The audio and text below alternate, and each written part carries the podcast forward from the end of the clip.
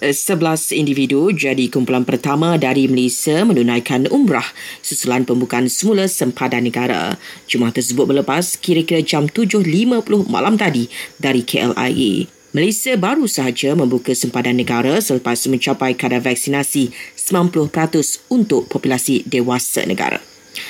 Individu yang layak mendapat dos penggalak vaksin COVID-19 akan dimaklumkan menusi MySejahtera. Bagi yang tiada aplikasi itu, mereka akan diberitahu melalui SMS atau panggilan telefon oleh PPV. Sabah mula membenarkan aktiviti rentas daerah hari ini bagi individu yang lengkap divaksin. Rentas negeri pula dibenarkan mulai 1 November dan individu terlibat perlu menjalani ujian saringan COVID-19. Sementara itu, Melaka mula membuka pintu kepada pelancong esok Sambutan akan turut diadakan di semua pintu masuknya dan pelancong akan diberi kit pencegahan COVID-19.